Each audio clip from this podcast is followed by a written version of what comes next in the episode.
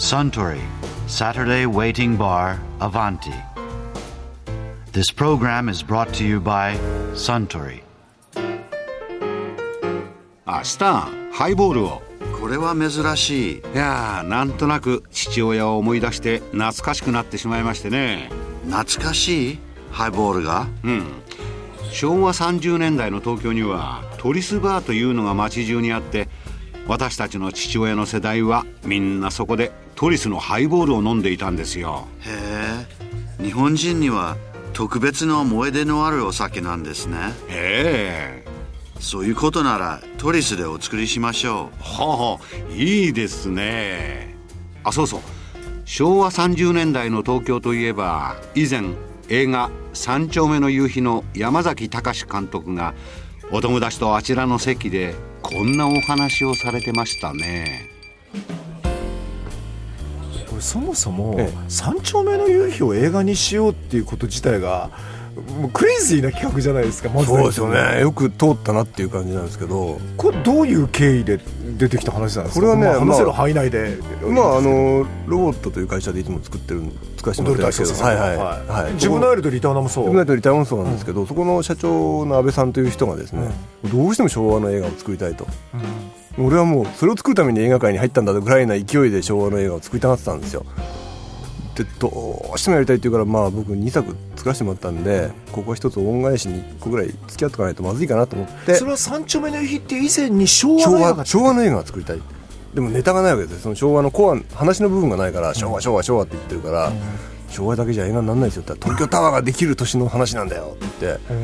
それちょっと面白そうかなと思ったけどでも別に東京タワーの話を作ってもね、しょうがないんででもそれじゃあって言ったらある日三丁目の日はどうだっていう話をされて、あそれならいいかもしれないですね。って言でったのが長編漫画じゃなくてものすごい細かい6ページか10から10ページぐらい？16ページです、ね、16ページあんだ一回一回あれ16ページあるんですけど。あ案外長いんだ。でも16ページの まあでもと言うても16ページの漫画の最小単位ですよね。最小単位ですよねはいはい。連載の。連載の。それの積み重ねで読み切りだから、はいはいはいはいどうされたんですか？だからまあまず全部何3回読んだかな、全50当時49巻ぐらいだったんですけどそれを。19巻で1巻10話ぐらい乗っかってる？そんなぐらいですね。490話。90 それをね3周したんですよ。僕床屋さんってほとんど読めない 大体大体床屋やりますけどで3周してそれでどうしてもこれをやりたいって話がやっぱいくつかこう心に残ってきたんで,、でそれをこう集めてあとはこれをどうやって映画のストーリーに組み込んでいくかっていうパズルを考え始めたんですよこれねどうしてもこれをやりたいという一番の原動力っていうのがええ。は何なの？あのまあ話の中で一番やりたかったのはそのメインストーリーというよりはあの拓磨先生の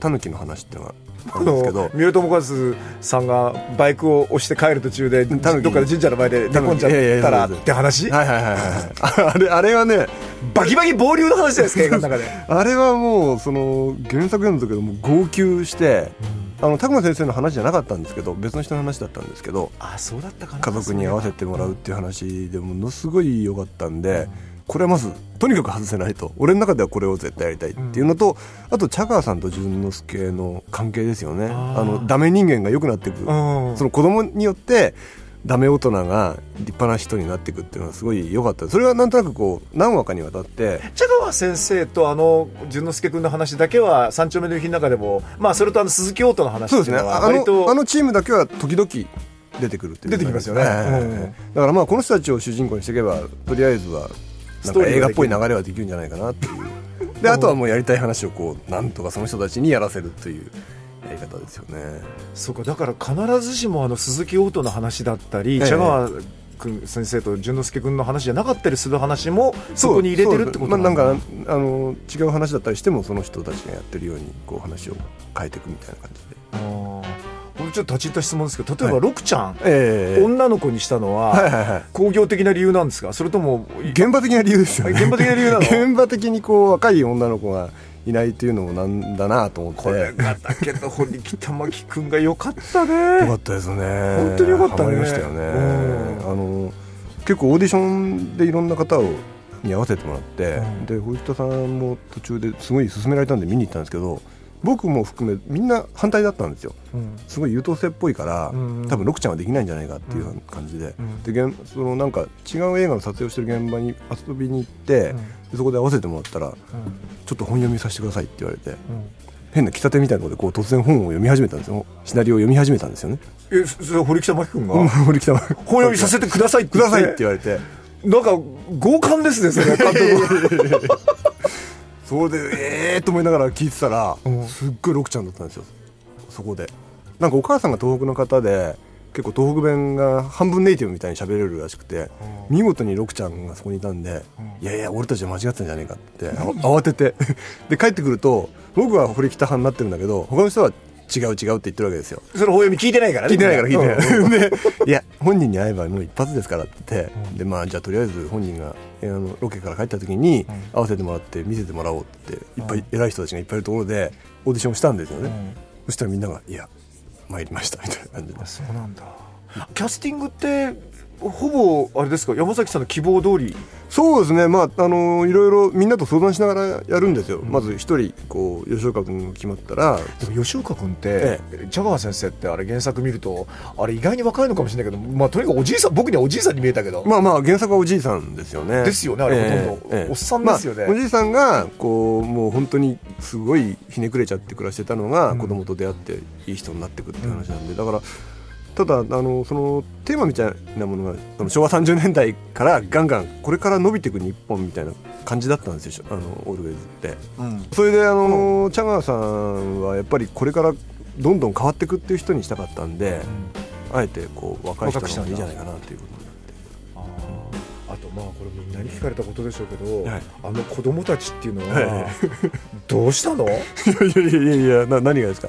や演出っていうか演技とかあれはほっといて台本読ませて、ええ。さあ動いてっていうとああいうふうになるもんなの？そうです。まあすごい大事なのはどれだけ緊張させないかっていうことだと思うんですけどね。あの緊張しちゃうと子供ってどうしても硬くなるじゃないですか、うん。だからもう全然好きにやっていいんだよっていうムードっていうのを作るっていうのがすごい大変だったんですけど。だからもう遊んでもうあーって現場的にはもうみんなで遊んでるうちに取っちゃいましたみたいな感じですよね。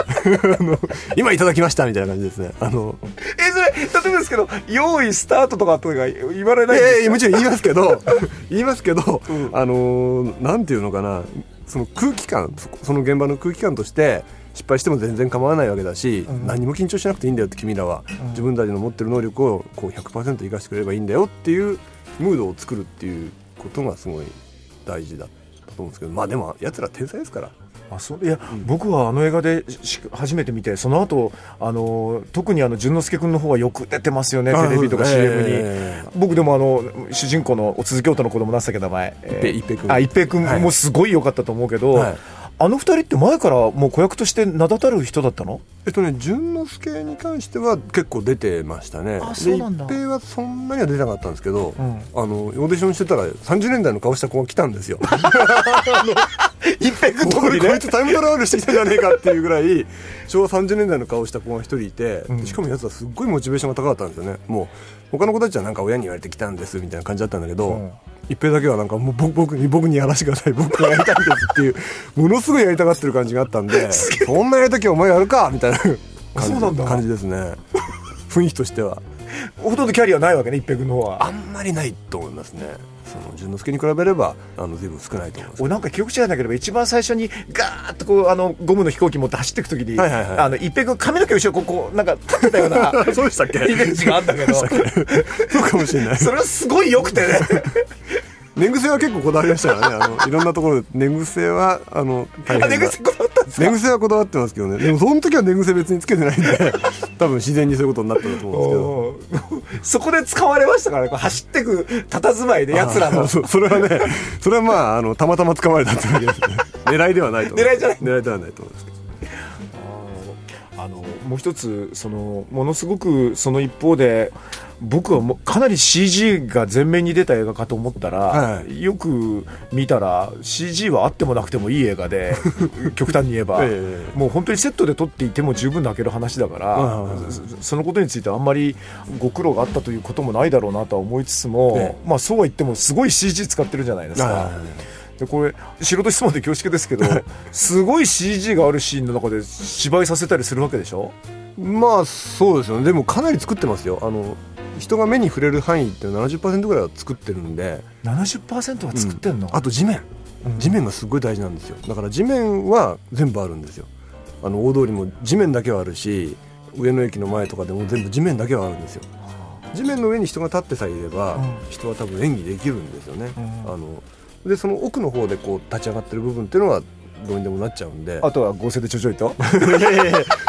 それはそんな簡単なもんじゃないんですけどでもできなくはないんですよね。もうやろうと思えばできればね、ええで人間が地面に立ってるっていうことで人はそこに存在してるんだってことをすごい理解するんで、やっぱ地面だけはもうとにかく地面だけ作ってくれって言ってで群馬にある大きな飛行場、まあ、閉鎖したばっかりの飛行場を使って、もう大通りを作ったりとかあと上野駅の前の広場作ったりとかとにかく地面だけはね全部作ってるんですよ。えあのほら東京タワーの方に向かってる札の辻からあのあっちに行くようなあの滑走路なんですよ。大通りって作ってるんだ。大通りだけは作ってあるんですよ。でその周りに立ってる建物とか床とかあの床じゃないやその歩道ですか。そういうところとかそういうのは全部後から合成で後から合成でやってるんですけど都電もでも乗っけてる。でも本当の車が走ってるんですよ。バーって行ったり来たりしてて。だからその地面を作るってことがいかに大事かってことをやっぱりね今回本当思いましたね結構いろんな映画を見てうまくいってる場合とうまくいってない場合って何が違うのかなと思ったら地面があるかないかだったんですよ。昔を再現してる映画で、あ地面さえ作れば大丈夫なんだっていうのがかなり早い時期に分かったんで、とにかく地面地面って言い続けてましたよね。って言っても同じ地面が上野駅の前になったりとか、大通りになったりとか、あのジャガーさんが走る通りになったりとかとにかくいろんなことに使い回されてるんですけどただのアスファルトの面ですから、平たい、それが1個あっただけで楽えらく充実した内容になってると思いますけどね。なるほどね。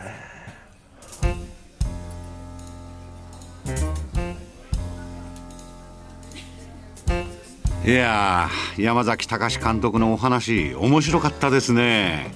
ああスタンハイボールをもう一杯。かしこまりました。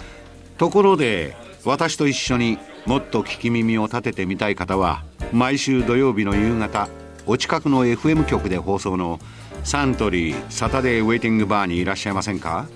面白い話が盗み聞きできますよ。